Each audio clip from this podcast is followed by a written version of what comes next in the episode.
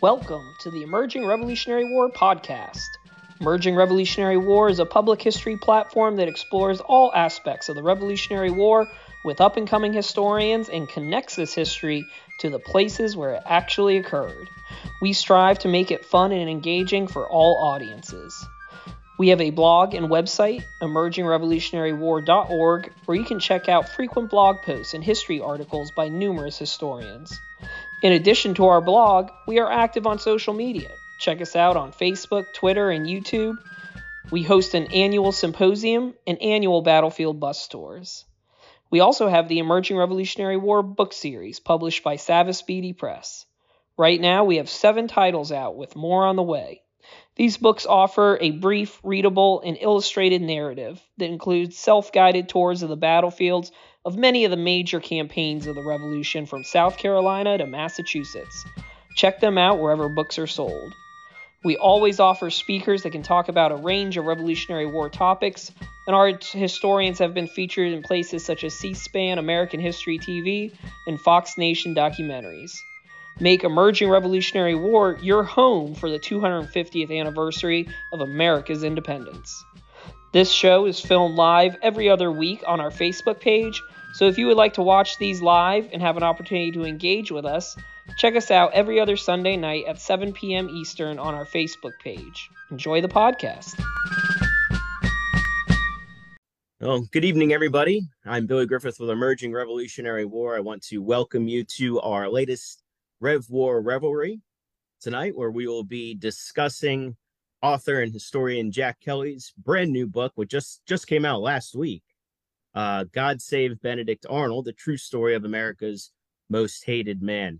Uh, for those of you who aren't familiar with Jack, he has been on our show before about two years ago discussing his latest book then on the Battle of Valcour Island. But Jack Kelly is a journalist novelist and historian whose books include several Revolutionary War subjects, such as Band of Giants, which received the DAR's History Award Medal, uh, as well as Valcour. He has contributed to national periodicals, including the Wall Street Journal, and is a New York Foundation for the Arts Fellow. He has appeared on the History Channel and has also interviewed on National Public Radio. He lives in New York's Hudson Valley. So the story of Benedict Arnold definitely right in your backyard. Uh, so I want to welcome you, Jack. I appreciate you coming back onto our show to discuss this new book, uh, which I did have the privilege of receiving an advanced reader's copy. Uh, as a Benedict Arnold nut, I think this is a very, very valuable addition to the historiography of this subject. Definitely one of the more accessible and readable uh, works on Arnold's life that are out there today. Uh, so before we get started and dive into Arnold, I want to talk to you a little bit about um, your experience with writing this book. Uh, what drew you to Benedict Arnold and inspired you to write this biography? Now, go going back uh, on your previous works, I know Band of Giants. You had a chapter in there about Valcour Island, which then turned into a book on Valcour. So, did this biography on Benedict Arnold kind of come out of your last project? Yeah, I, I really felt Billy that I, I needed to complete the story of Benedict Arnold, and I I had become more and more interested in uh, his career, um, in part just because he's one of the most complex and paradoxical figures of the founding era and you know maybe of American history in general. Uh, I also found that uh, when I talked to people about Benedict Arnold, it was a, a, good portal into the early years of the war because he was involved in so many of the key um, operations uh, from 1775 through Saratoga in 1777. And if you just follow Benedict Arnold, you you you really get a picture that's that's cohesive because you're focusing on one person of those first three years of the war. And and I think one other thing that occurs to me is he, he's really a reflection in many ways of the times. You know, he his conflict, his uh, um, intense uh, commitment to the cause, and then uh, having a change of heart reflects the experience of thousands of people in one way or another that wavered, that were loyalists, that went back and forth, and the country as a whole that was divided about um, the, the revolution. And um, Arnold sort of embodied that that whole um, feeling of the times uh, in his career. So while writing this book, um, what were some of the challenges that you faced? Because you talk about, you know, Arnold being such a, a complex character. Uh, when it came to researching and writing, was it the research part that was difficult, or more more so trying to get into the mind of Arnold? Well, yeah, I would say the latter. Uh, it, it, it, the what I conclusion that I came to, and I think uh, it is um, is really the what's behind Benedict Arnold, is that he was a um, he was not an intellectual. He was a man of action, and I think particularly for um, academic uh, biographers, sometimes it's been difficult for them to get this idea that, that they don't understand someone who doesn't um, uh, think about his thinking, who doesn't uh, reason in the way that an intellectual would reason. He just does things.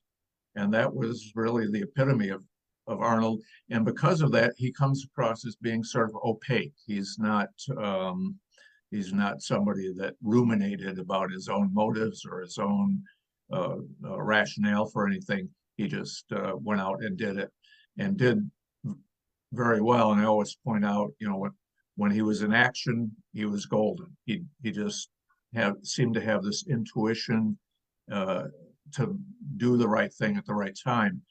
When he was idle, or when he would start to mull things over, then he would get in trouble, and he uh, had a hard time getting along with people, and he would uh, uh develop animosity. Um, so the, the times when he was not in action was the times that he, he tended to run into problems. Okay, so let's get into the story of Arnold himself. You kind of touched upon his personality, uh, but tell us a little bit about who he was and where he came from. Who was Benedict Arnold on the eve of the Revolutionary War? Well, I my book is not a biography of Arnold, um, but I did go back and I was drawn back into a little bit into his childhood. And I think the two big factors of his childhood was his father became an alcoholic, lost the family fortune, the business went down the tubes. And he was, as a boy, was sent out to um,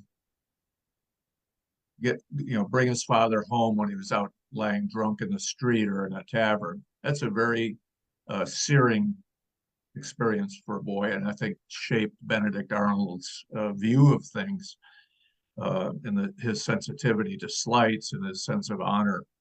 And the other thing was that his mother was a, a devout Calvinist.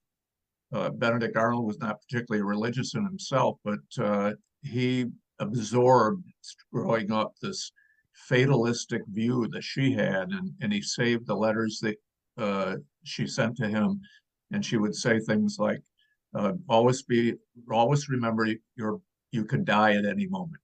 Keep death in your mind at all times."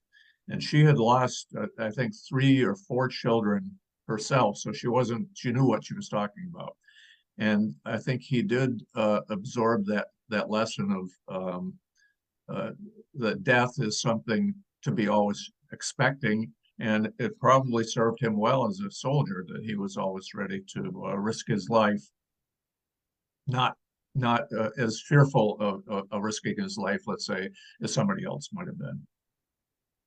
And I, I definitely agree with you there. Uh, you're talking about his father being an alcoholic, kind of sullying the family's name, and Arnold did, uh, I believe, definitely um, he, he kept that with him as he he grew older and even through the revolution he was always looking for a way to bring honor um, back to his family's name as well um, to accrue uh, a fortune again that that his father had had wasted away too um, and with with in regard to his family him and his his sister hannah i know were extremely close uh, and she was by his side essentially all the way until uh, the end of his life being that they were the only two who remained um, right. So now the war breaks out in 1775. Benedict Arnold is living up in New Haven, Connecticut, uh, running an apothecary. Uh, give us a little bit of an overview of the role that Arnold does play militarily uh, from the outbreak of the war to up to the Saratoga campaign. Yeah, he um, uh, immediately he, he had formed a, a militia company in New Haven, a rather small company, a uh, little bit of training, not much but the day after the news of uh, Lexington and Concord arrived, uh, he put them in motion and he said, Look, we're going to leave right away. They marched as quickly as they could up to Cambridge, where the, the uh, Patriots were uh, besieging the British in Boston. Uh, he met Joseph Warren there, and uh, I, as I point out in the book, it was a very important friendship they formed. he was only there for a few days, but he and he and um, Joseph Warren really hit it off and had a, a, a, meeting of minds about the war, and they were both anxious to push the war forward. Whereas a lot of other uh, figures in the in the revolutionary movement even were uh, still thinking in terms of reconciliation.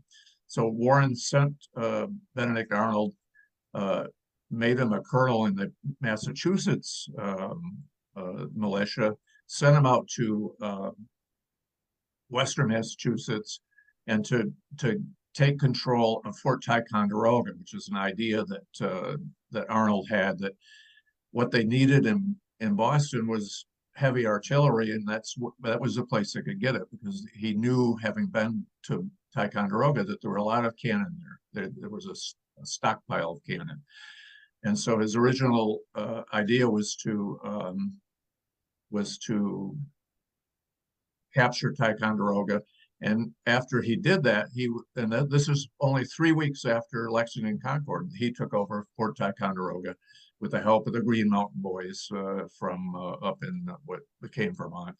And then he went up to Canada, captured a, a British warship that was only British, the only warship the British had on, uh, on Lake Champlain, and um, took control of the lake. And that was crucial, crucial um, uh, maneuver in the early days of the war because it it gave the um, Patriots a protection from invasion from Canada, which is exactly what the British intended to do uh, for the first two years of the war.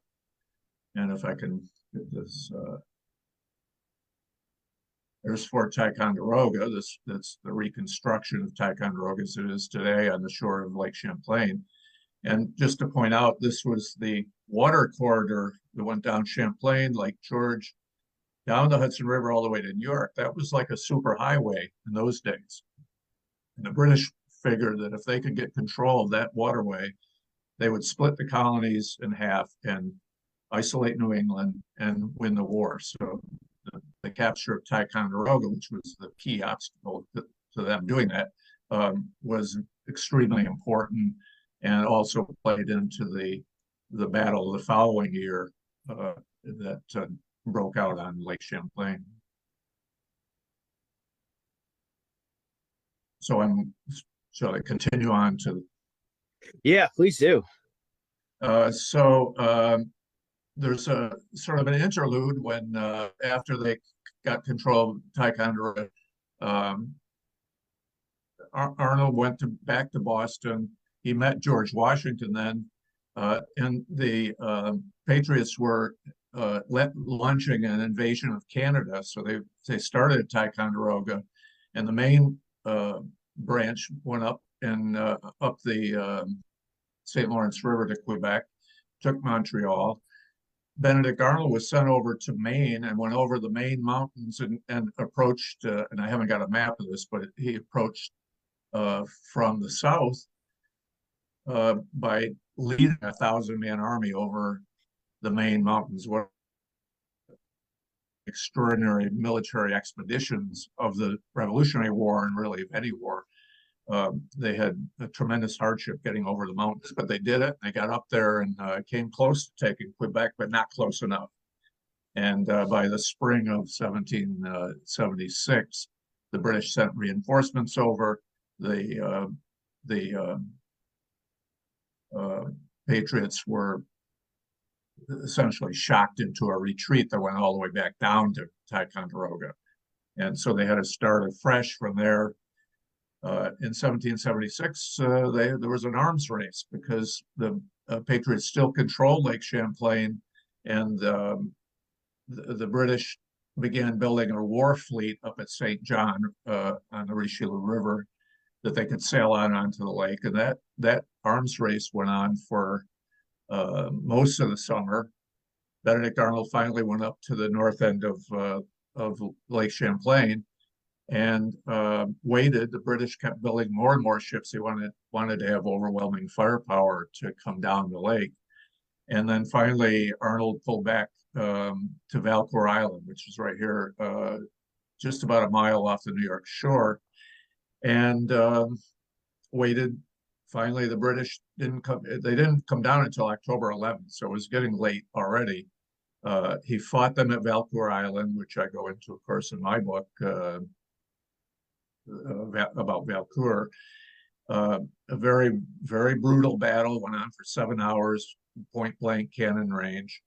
And uh, in fact, I think I have a slide of that.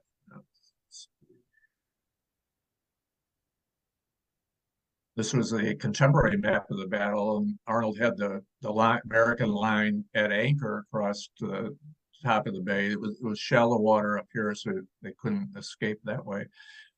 And um, they fought the British to a standstill, uh, which was quite remarkable against the Royal Navy.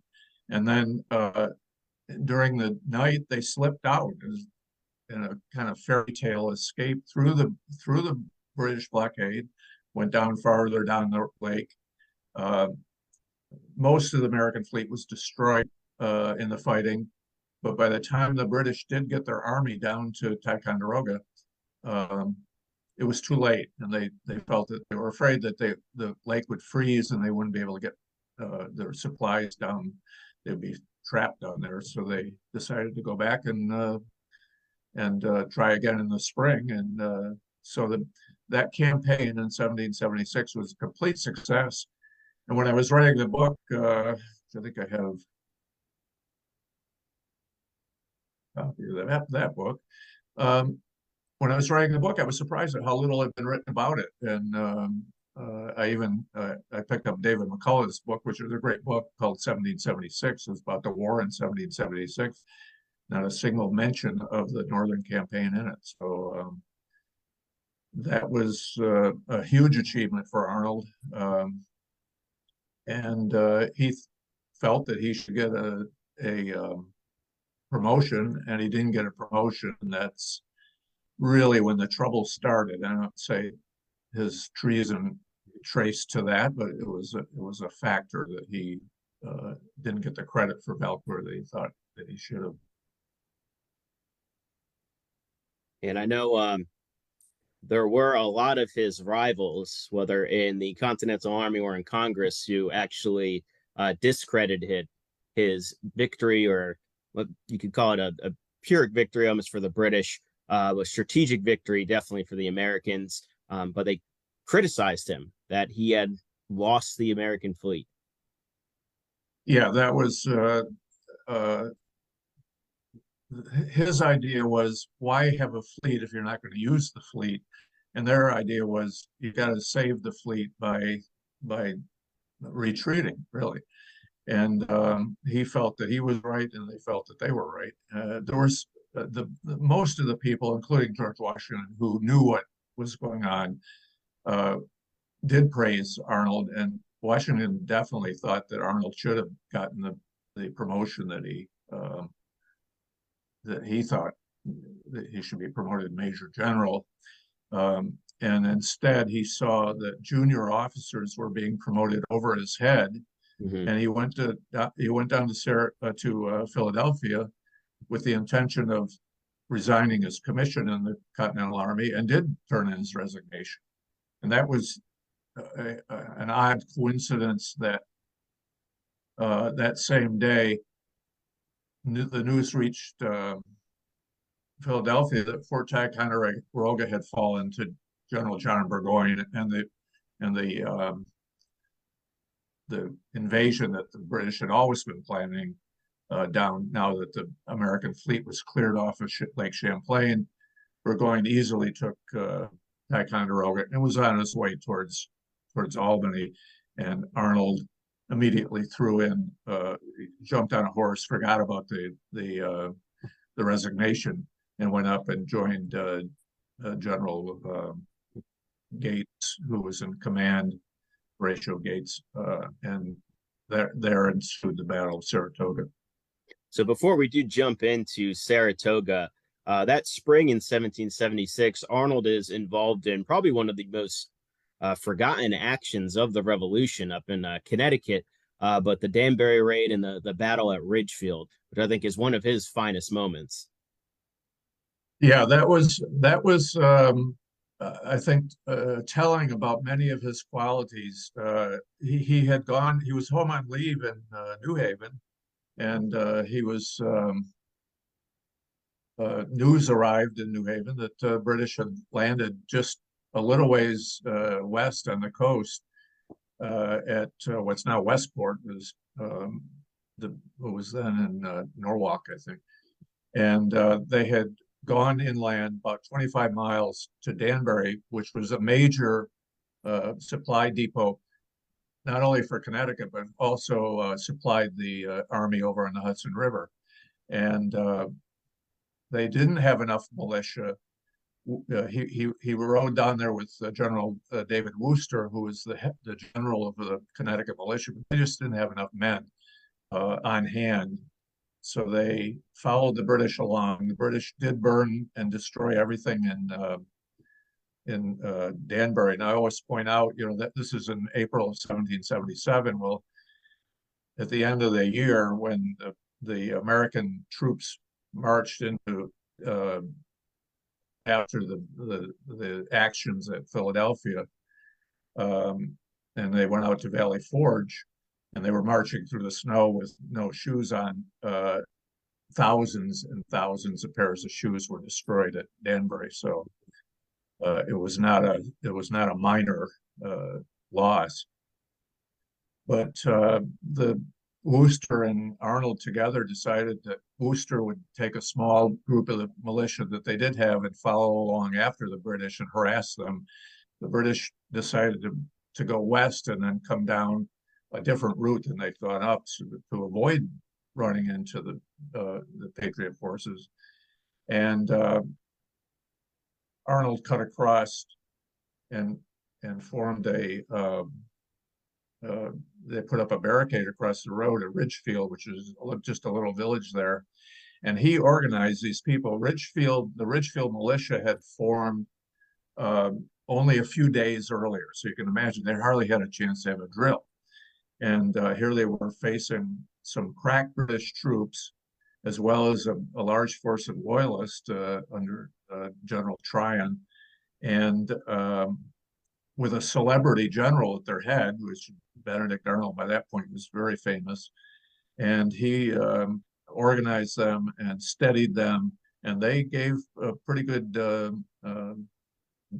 uh, defense against the British. The British had cannon and uh, many more troops. They had about 1,500 troops at uh, Ridgefield, and they were able to flank them and push them back. But um, it was a it was a a very costly operation, it turned out, even though the British had destroyed a lot of uh, supplies. It was a costly operation for them in terms of casualties, and they didn't try that again, the, the, the inland raids. So um, the improvisation, uh, fighting with what he had, you know, because even the militia they had were from all different uh, uh regiments and units.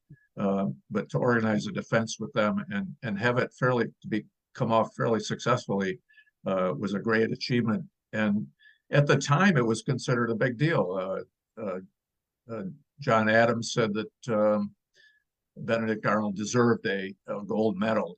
Congress should strike a gold medal for him for, for that. Uh, they um, they never did, but they they did then promote him to major general. Um, and um, he, he, was still dissatisfied because the junior officers that had been appointed over his head were still his superiors. So uh, he continued to gripe about, about that, but uh, it was definitely a, an achievement uh, on the way to the action at, at, at uh, Saratoga.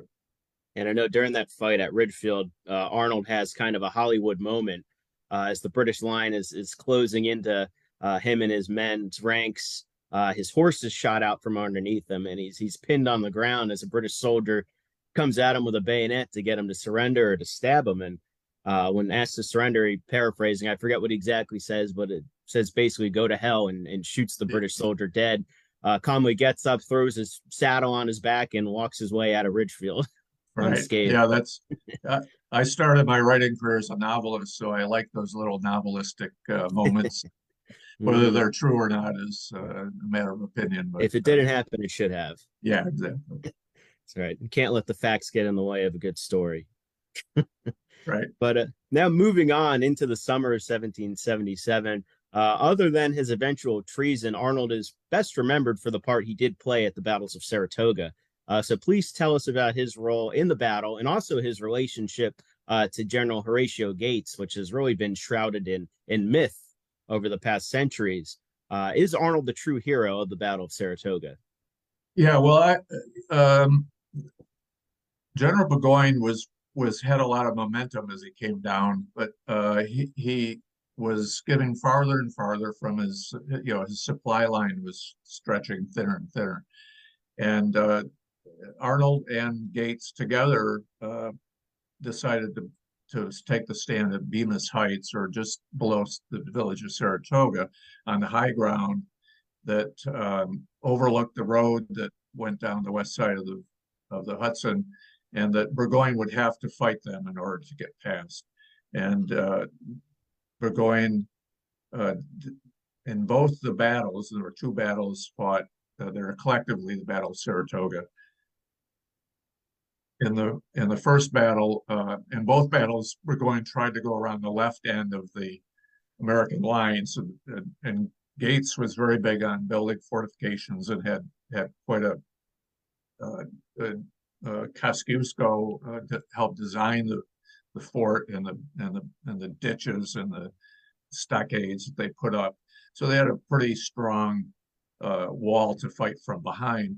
And then uh, the British thought they would uh, flank them uh, uh, uh, um, along around the American left side. And Benedict Arnold was in command of the left division and, and therefore was at the center of both battles on September 19th and October 7th. Uh, in the first battle, he really fought Burgoyne to a standstill uh, and inflicted pretty heavy casualties. But the British held the field of battle and threw up uh, field fortifications.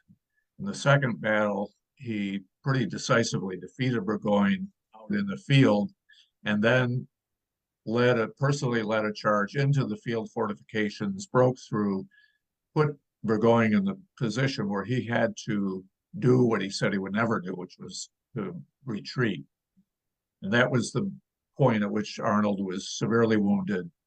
Uh, but in in the process, uh, he he made it inevitable that 10 days later, Burgoyne would have to surrender his entire army to Gates.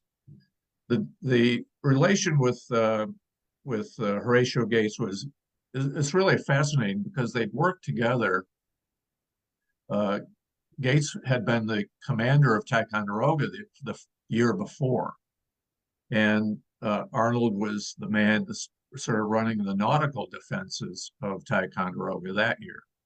And so now uh, Gates had had replaced uh, Philip Schuyler as the overall commander in the North, and um, Arnold tried to get along with him. He was friendly with Schuyler, and, and of course, Schuyler hated Gates because he'd been pushed aside by Gates, and Gates didn't like Schuyler either. So it was a little bit in the middle, and I think between that was an important factor. Uh, Arnold had hired some of uh, uh, the aides of General Schuyler um, to be his aides, and they hated Gates. So they tried to always be uh, finding fault with uh, General Gates and telling our Benedict Arnold, you know, trying to push him to uh, towards a, an animosity with Gates. Um, and that's what happened. And, and, at a certain point, after the first battle, uh, Arnold felt that he didn't get the credit from Gates when Gates reported to Congress what had happened. He didn't mention Arnold, and Arnold was key in that first battle. So he went raging down to Gates's uh, headquarters, and uh, they had a, a, very hot argument.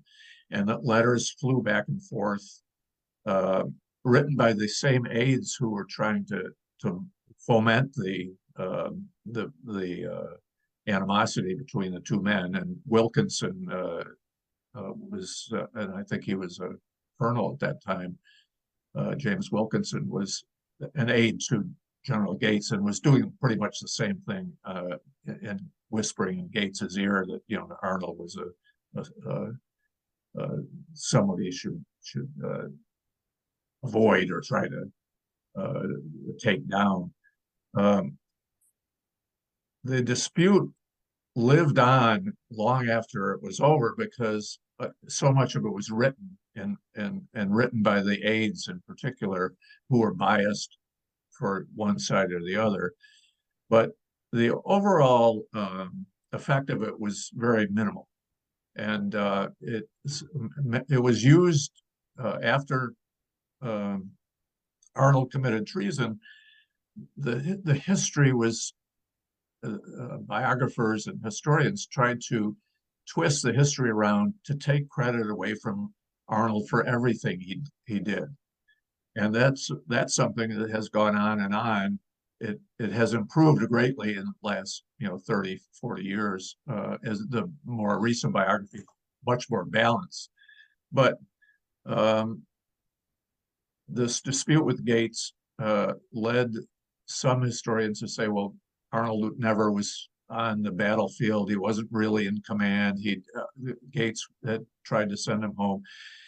Uh, all those things were a matter of interpretation, so uh, they could say, "Well, that that was um, uh, a way of taking away credit from Arnold for a really great victory." Uh, my own conclusion, and there's there has been uh, um, some new evidence that's come come to light in the last few years of uh, a letter that was found that somewhat contradicted the this old-fashioned story of how uh, Ar Arnold was not that much involved in the victory at Saratoga, and I think that I think that it was very clear that he was. That I also give a lot of credit to to General uh, Gates because it, strategically he did the right things. He wore uh, uh, Burgoyne out. Uh, Burgoyne was got desperately short of fodder for his horses, and once you you know once you no longer have fodder and there was nowhere to get it from, um, you, you start to lose your mobility because your horses are dropping dead. And uh, he was uh, under a tremendous amount of pressure, and I think part of the uh, dispute between Gates and Arnold was also uh, a matter of stress. I mean, they were these are two guys under tremendous stress. Uh, the whole the whole uh, revolution is balancing on this battle, and as everybody you know now calls it the turning point of the war. Uh, so, um, but when it came to the fighting, uh, you know, I think again Arnold did the right thing and and uh, and had the uh, success and deserve credit for the success. And, and that seems to be the the general consensus now. More and more historians and uh, the folks at the battlefield, uh, the Saratoga battlefield, uh, are really coming more and more to the con conclusion that uh, Benedict Arnold was the essential man in that very, very essential battle. And Gates was a great contributor to it, but sooner or later somebody's got to do the fighting, and that was Benedict Arnold. And I think even uh, in the wake of Saratoga, after returning to um, Great Britain, Burgoyne himself credited the American victory to uh, to Arnold rather than yeah. to Gates. Yeah, yeah. That's very very high praise coming from uh, the defeated general there. So Arnold is severely wounded uh, at Saratoga. For those of you um, who have not been to Saratoga uh, National Battlefield. You can visit that spot right at the Breymann Redoubt. Um, and at that approximate location is a late 19th century monument referred to as the Boot Monument. Uh, clearly to Arnold on the back, dedicated to the most brilliant soldier in the Continental Army, uh, but does not actually have his name listed anywhere on it. One of the cooler um, American Revolution monuments uh, on any battlefield, in my opinion. Now, going forward now, uh, unable to return to the field because of his wound, Arnold is going to be appointed the military governor of Philadelphia uh, following the British evacuation of the city in 1778. And this is where things start to really unravel for him. Tell us a little bit about his time spent in Philly, some of the people he meets, what he experiences there. Yeah, the, the um, because of the wound, the, the, the wound was very severe uh, in the sense that uh, it the bullet hit a bone and shattered the bone. They think it was probably a shin bone. Almost every case, a wound like that, they, the doctor would have amputated. He didn't want it amputated. He suffered through it, uh, but he was pretty disabled for a long time and and and walked with a limp for the rest of his life, uh, probably in a lot of pain uh, throughout. And uh, so he wasn't able to go back into into action uh, uh, in, in, the Continental Army. George Washington, in what I think a lot of historians think was one of his few uh, mistakes he made in, in, in personnel decisions, decided uh, Philadelphia would be a good place for Arnold to do administrative work uh, between the uh, the evacuation of the city by the British and when the civilian government got back up and running. So he was the sort of uh, czar of uh, Philadelphia for uh, a number of months. And um, it was, he'd been in action at that point continuously, uh, almost continuously since 1775. He'd taken that one break in, uh, in the spring of 77. Uh, very hard action, a lot of hardship that he'd gone through, a lot of fighting, he thought it was a good time to take a breather and go back to his the type of life he was accustomed to because he was a rich man before the war. And he liked to he liked the uh, life of the uh, comfortable and uh, uh, rich man's life. And he tried to start it up while he was in Philadelphia and, and also make some money, uh, which was uh, it was a little fuzzy as to what was ethical in those days. I mean, uh, uh, Nathanael Greene, who was certainly a, a, a highly ethical person, and yet he, he made a, quite a bit of money as as being uh, the, uh, quartermaster general during the time he held that position uh, by trading with his own company. So Arnold had some deals going on, and favor that favored himself. Um, and he tended to associate with the wealthy people in town, and they had been most of them had leaned towards uh, the loyalists. A lot of them were supposedly neutral, but they were happy to get along with the British when the British were there. And with the British left, they would have get along with the Americans, but uh, the, the, they uh, gave rise to the uh, idea that uh, Arnold was a little bit too sympathetic to the to the people who were the enemies of America, and uh, that went on until charges were uh, finally uh, raised against him for various uh, misdeeds, and he had to go go before a court martial, uh, and eventually it was reprimanded by Washington, very, very uh, feeble rep- reprimand. But uh, he had used some wagons that were owned by the state of Pennsylvania, uh, and um, uh, for his own purposes, and so they gave him a slap in the wrist for that. Uh, but it was it was um, an experience that may have begun to shape his thinking more than uh, uh, you know leaning more towards the, uh, the, the loyalist point of view. And of course at the same time he had begun to uh, court Peggy Shippen and her family the Shippen family was quite influential. They weren't uh, they weren't flat out loyalists, but they were they leaned towards the loyalists. They were conservatives. They leaned towards the loyalist point of view. Uh, so um, he eventually uh, got her father's agreement that he could marry her. And she was 19. He was, uh, I think Arnold was 36 at that time. And uh, he uh,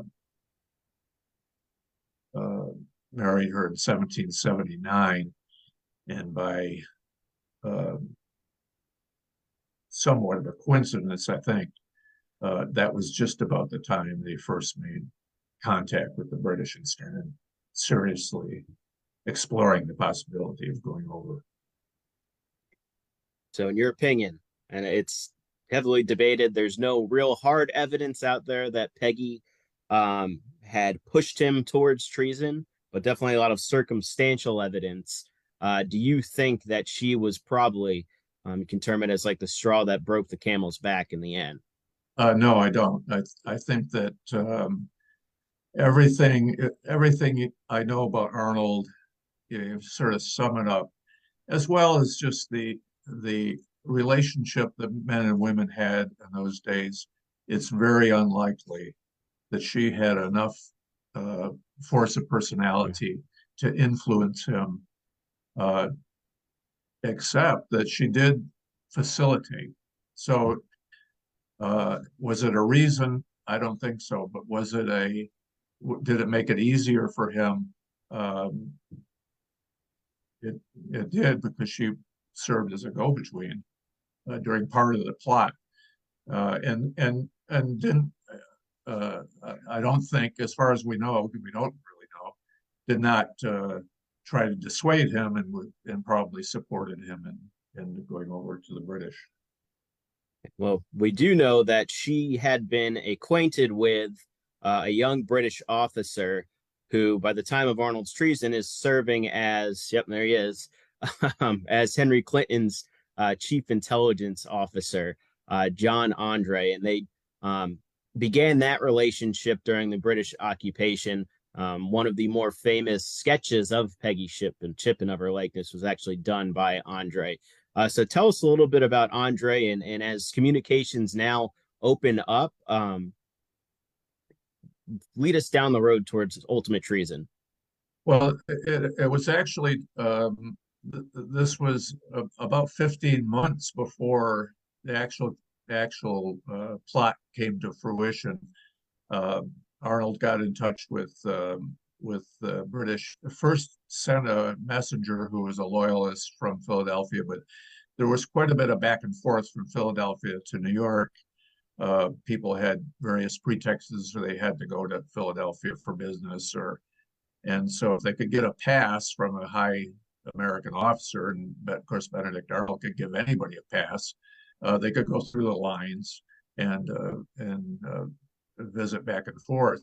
So he sent a a, um, a loyalist that he knew that he trusted uh, to make contact, and he got a meeting with uh, Andre in New York, and Andre was flabbergasted, and uh, you, you, know he, he said that you know there's a high-ranking uh, officer that wants to cooperate with uh, General Clinton, and uh, his name is Benedict Arnold. Was like unbelievable.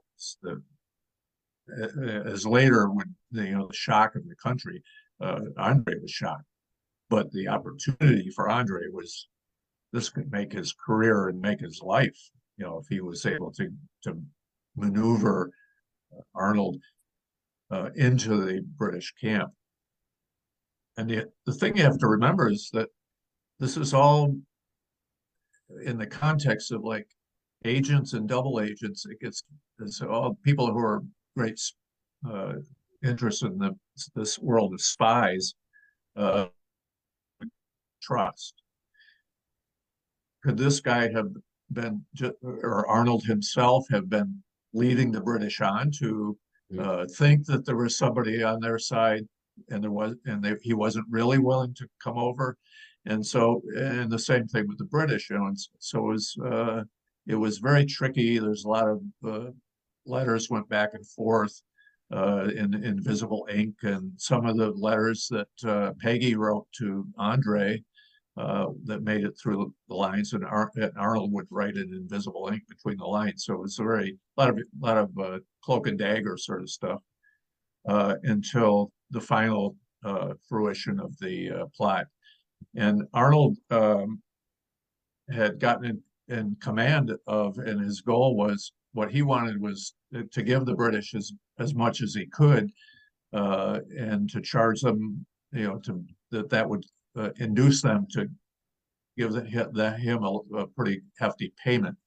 So he he got in command of the Lower Hudson Valley and was in charge of fort at West Point, and uh, that was the the uh, goal was to hand over West Point to the British, and uh, that plot came to fruition in September of 1780. So it'd been uh, quite a uh, more than a year uh, going back and forth. He did give them a little bit of information, but never.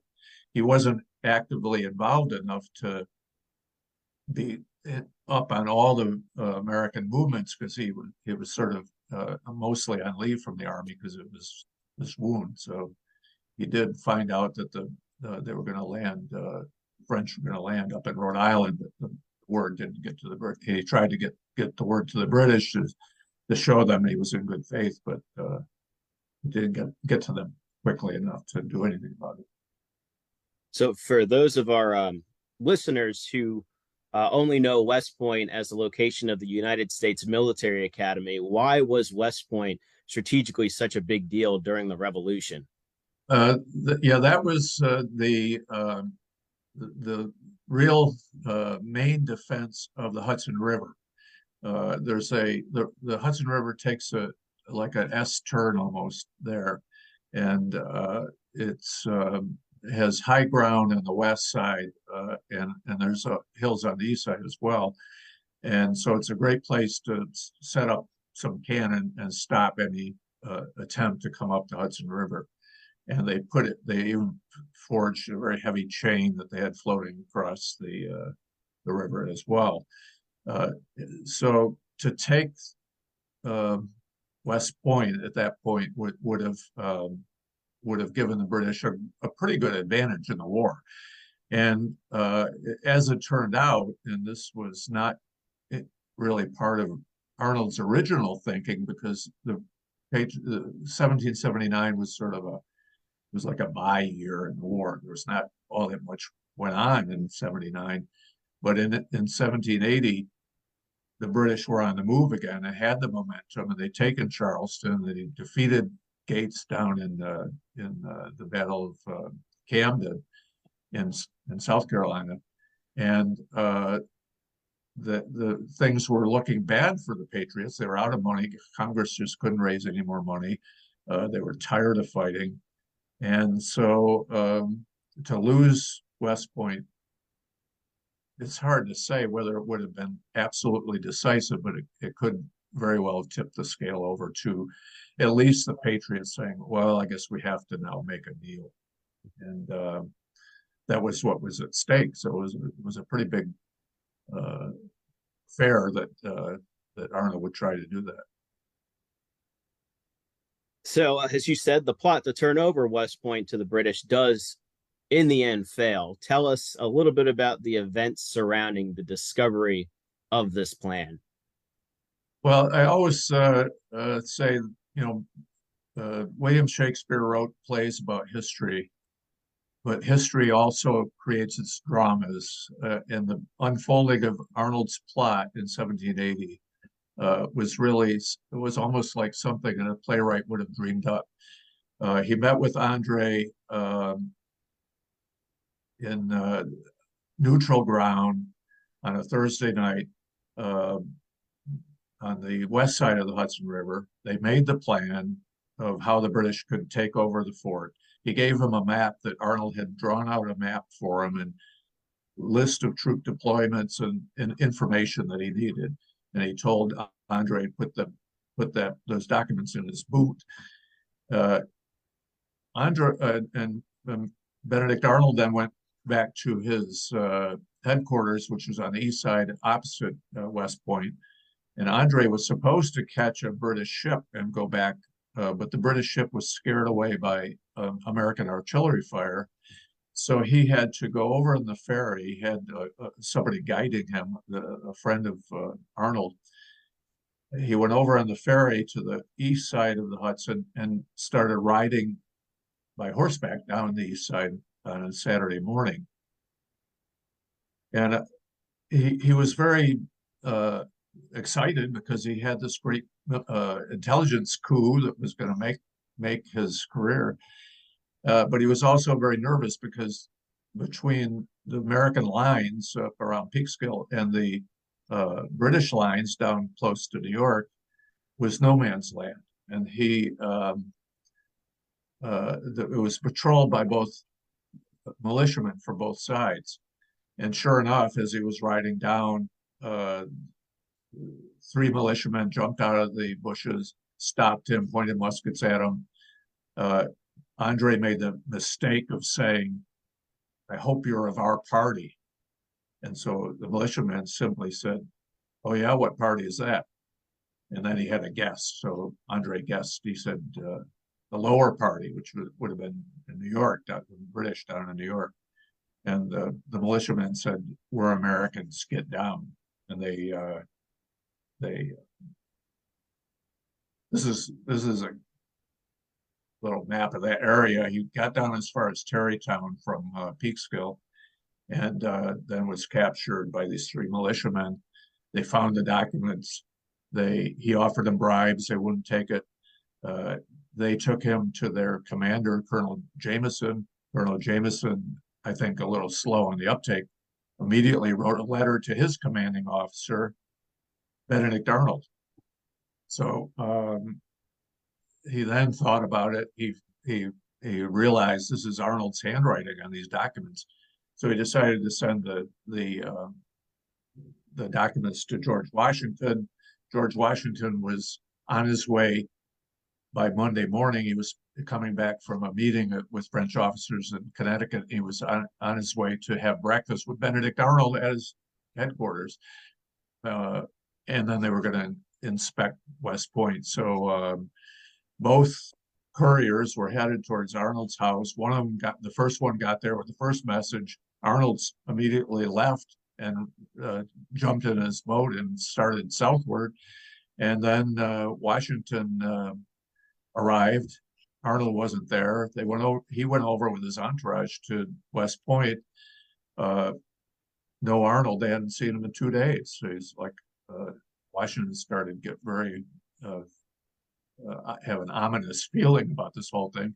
Went back to uh, uh, Arnold's headquarters, and the second courier arrived, gave him the papers, and and and revealed the plot at that point. Uh, Washington, he said, "Who can we trust now?" Because know, it wasn't a rhetorical question. It was like he didn't know how far the plot went, uh, but he set the army in motion, and um, and uh, I always point out the this is the picture you're talking about. It's actually drawn by Major Andre of Arnold's wife, and she threw a hysterical fit. All the officers thought she was uh, so shocked by his uh, treason. It turned out she was just uh, putting on an act to help him escape. So he escaped down to the, got on our British ship. And, uh, that was the last of Arnold's participation in the American cause. So Arnold himself does afterwards release a kind of a, a public uh, explanation of why he decided to turn coat. Um, tell us what some of the reasons were uh, that well, he, listed. He, yeah, he, he uh, only a few days after he, his plot was discovered, he he sent a letter. He called it "Letter to the Inhabitants of America," And he said uh, he had a number of reasons. So he didn't like the French alliance. He said that that was uh, that was no good. He he'd grown up hating the French. He he didn't like independence. He said he never would have supported independence. Uh, he thought Congress was a bunch of scoundrels, and so he listed this. It was like a laundry list of um, what was really uh, uh, typical loyalist propaganda points. Uh, this was published. It was uh, in the papers, but uh, it turned out it was it, that Arnold didn't even write the letter. It was written for him, supposedly from his uh, his uh, notes or something, uh, by a uh, loyalist lawyer down in New York City. Um, so, and it, all of it smacked more of excuses rather than some some reason that would have really drove him to to commit treason. Uh, it was just um, well, this if I have to have a reason, this is what I'm going to say. And uh, the real reason that he um, uh, went over to the British is really unknown. And I would say, you know, some say it was the money, some say it was his wife, some say it was the uh, he was disgruntled with Congress. But none of those reasons really, to me at least, carry enough weight to to push him to do what he did. And I think he is such an enigma uh, that it's really, you know, to be honest about it, it's just impossible to to pin it down and say, well, this is why he did it. Uh, and I sometimes wonder if he himself knew why he did it. You know, he was just not a he was not a type of person that was that introspective. And also, he never thought he committed treason. He he always said, "I just I did what was right when I rebelled against the king. I did what was right right when I tried to stop the war that was no longer had any purpose uh, by going over to the British. And I thought that was the best way to do it. And he never had remorse or regrets the rest of his life. All right. Well, I have uh, just a few more questions before we wrap this up tonight. Uh, what was the immediate American response to Arnold's treason? Well, it was uh, shock. I would have to. I'd say uh, he was burned in effigy. He was. It was like he. It's hard to. It's hard to really understand it. What a celebrity he was, and it was not a, the age of celebrity, but he was as big a celebrity as they got in that time, and and and, and getting his name in the papers and uh, being so heroic in so many battles that he rivaled George Washington as far as just name recognition, and for him to to be the one that committed treason was, uh, I mean, the country was absolutely shocked, and uh, and I think that set him on the the the path of infamy that he never, you know, he never got off of it because it was just uh, seemed like such a hateful thing that he'd done and and and and, and such a black evil uh, act that uh, his reputation uh, never got back in balance really they people forgot about all the good things he'd done and all the heroic things he'd done so uh, that that was uh, the, the general reaction. They they burned him in effigy in many cities. So Arnold's story in the Revolutionary War doesn't end there with his treason. He does don the uh, scarlet coat of a British general. He be- receives a brigadier general commission. Uh, he fights up there down in Virginia, up in Connecticut, and does very well uh, from the British perspective. Uh, definitely carried over his military success from the American side to the British side uh, until he finally goes back to London uh, he serves as kind of a consultant to King George III uh, on military policy and strategy. And then the war ends. What becomes of Arnold after hostilities cease? Well, he and uh, and Peggy went with him over to England after Yorktown. They he he tried to set up in business again. Uh, he did he he did not receive a warm welcome, and the thing that he really wanted was to get into active duty in the military service over there, and they wouldn't have that. Particularly the the officers in the British Army didn't want him. Uh, they didn't like the fact he was a traitor, and they didn't like the fact that he'd killed so many British soldiers, uh, you know, during his fighting career for the Americans. So he, he and Peggy went to Canada for about six years. Um, that he he got into business there didn't get along with people there, came back to England, uh, started pretty much a regular trading business down to the West Indies and did that for the rest of his life as long as he could. Uh, he died years.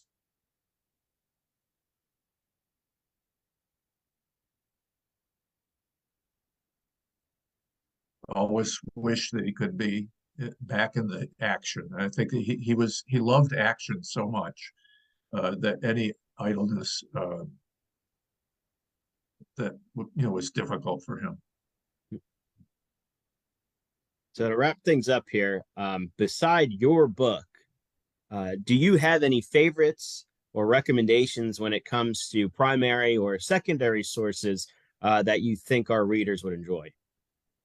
Uh, well, regarding Benedict Arnold, um, I think that uh, several of the recent biographies, um, Stephen Brumwell wrote a biography uh, uh, maybe five years ago, I think, uh, was a good biography. Jim Martin's, uh, James Kirby Martin, who wrote a biography back in the 90s, was really the most, you know, I think it really set the Arnold story on the path to being being a much more balanced story. And he's always tried to uh, emphasize both aspects of uh, Benedict Arnold. Um, uh, as far as um, primary sources, um, uh, it's hard. I can't think of anything in particular that you know. Arnold did not leave a lot behind in terms of records. You know, he didn't write uh, extensive letters. Uh, he didn't certainly didn't keep a journal, uh, and so the the written documents about his they're they're essentially pertaining to his life are pretty limited. All right. Well, uh, I want to thank you so much, Jack, for joining us tonight uh, and discussing your book, which again I highly recommend for any of you who tuned in uh, to go pick it up. And I want to thank you, everybody who did tune in tonight. Um, for for listening in. I do have some house cleaning stuff to do. Uh, I want everyone to um, join us via our Facebook page starting next Thursday on December 14th. Uh, the ERW crew is going to be traveling up to Boston for the Boston Tea Party 250th commemoration. We'll be posting videos from historic sites throughout Boston, focusing on the events surrounding December 16th, 1773. Uh, we will be interviewing historians, authors, and museum professionals from all over the city uh, we will also bring you live to the destruction of the tea reenactment on Saturday. Uh, and of course, we'll visit some surprise historic sites uh, along the way. Uh, but with the holidays coming up, our next Rev Revelry is actually going to be on Sunday, January 7th, 2024 uh, at 7 p.m. Our guest will be Tom Hand of Americana Corner, who will be discussing his new book, An American Triumph, America's Founding Era Through the Eyes of Benjamin Franklin, George Washington, and John Adams. I want to thank you again, Jack, for being here tonight, and thanks everyone for tuning in. I hope you all enjoy the rest of your Sunday evening. Okay, thank you, Billy.